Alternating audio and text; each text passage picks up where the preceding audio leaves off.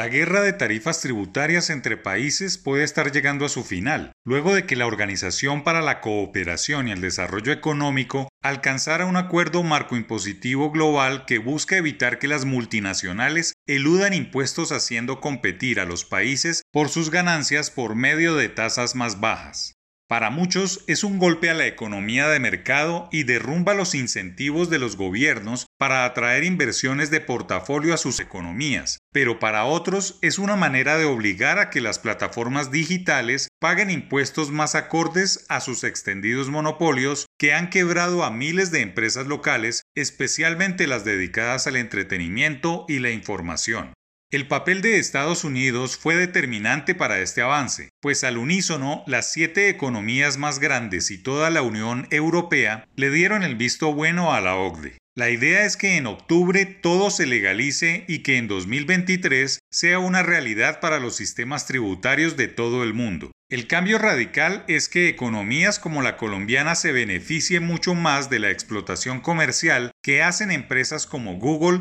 Facebook, YouTube o Twitter de sus redes sociales. Todas estas empresas dominan más de 70% del mercado publicitario local y sus estrategias monopólicas le han permitido bajar las tarifas sin que el fisco nacional se beneficie. Otro de los puntos débiles en las críticas a este impuesto es que las plataformas digitales no generan empleos formales, en cambio destruyen sectores completos de las economías domésticas. La guerra entre Netflix, Disney, HBO y Amazon, entre otros servicios de series, películas y documentales, es que se llevan el grueso del entretenimiento, vuelven raquíticas las industrias de medios en los países emergentes y de frontera y poco o nada les devuelven a los mercados en donde son absolutos líderes. El pasado jueves, la iniciativa de recaudar este impuesto global recibió el respaldo de 130 países de los 139 que conforman el llamado marco inclusivo, dentro del cual se desarrolla la negociación internacional.